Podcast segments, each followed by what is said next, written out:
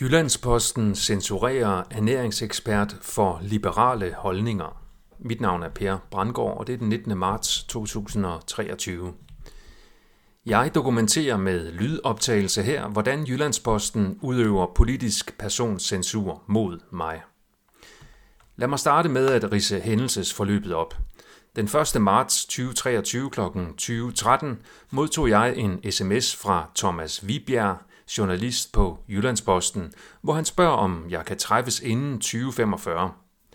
Jeg ringer tilbage til ham med det samme, hvor han fortæller, at han er ved at skrive en artikel om små skridt-metoden til vægttab, og han ønsker at interviewe mig om det. Han gennemfører interviewet og sender efterfølgende citater til godkendelse via e-mail, som jeg godkender. Han spørger så, om han også må sende en fotograf hjem og tage billeder af mig til artiklen. Det må han gerne, og fotografen kommer hjem til mig og tager billeder af mig den 3. marts. Fotografen siger, at hun forventer, at artiklen bliver bragt den følgende tirsdag, det vil sige den 7. marts. Der var ingenting. Jeg tænker, at så kan det jo være, at artiklen udkommer den følgende tirsdag, altså den 14. marts. Men der var den heller ikke. Den 14. marts sender jeg så en e-mail til Thomas Vibjerg, hvor jeg spørger, hvornår artiklen mund udkommer. Jeg får ikke noget svar. Den 16. marts stiller jeg samme spørgsmål til Thomas Vibjerg via sms, hvor han svarer, at han er bortrejst, og han vil vende retur herefter.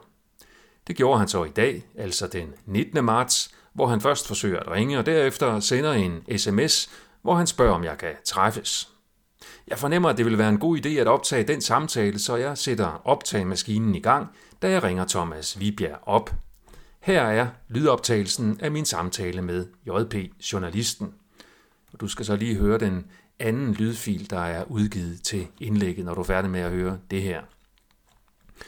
JP-journalist Thomas Vibjerg fortæller mig i telefonen, og som du selv kan høre i optagelsen, at han alligevel ikke kan bruge mig som ekspert i artiklen, da han har opdaget, at jeg også er aktivist.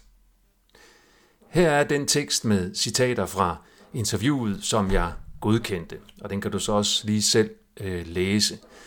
Men altså, det du kan se er, at det udelukkende handler om noget med mad og drikke og slik og kalorieregnskab og den slags. Jeg kan dokumentere citaterne i e-mails. Det burde være tydeligt for enhver, at jeg ikke udtaler noget samfundsomvæltende.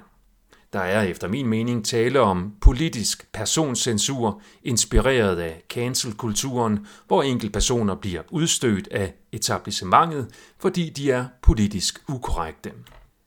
Det er paradoxalt, at det netop er Jyllandsposten, der af mange bliver opfattet som Danmarks mest liberale avis, der her censurerer en ernæringsekspert, der er sundhedsliberal aktivist. I mit politiske arbejde har jeg blandt andet stiftet Sundhedsliberalt Folkeparti, der har frihed i sundhed som mærkesag. Hvilket i øvrigt er et emne, jeg har arbejdet med siden min første bog, Spis som du vil, udkom på Nyt Nordisk Forlag for 23 år siden. Det er således ikke noget nyt, at min tilgang til ernæring og sundhed har en liberal vinkel. Det er bare blevet mere tydeligt siden coronafascismen besatte Danmark i 2020, hvor jeg næsten fra dag 1 har været en af de mest engagerede kritikere af Mette Frederiksen regeringens frihedsberøvende coronapolitik. Jeg har til med en relevant faglighed som uddannet kantskjent i human ernæring fra Københavns Universitet at ytre min coronapolitiske kritik ud fra. Jeg burde derfor være en af Jyllandspostens foretrukne ernærings- og sundhedseksperter, ikke kun om små skridt til vægttab.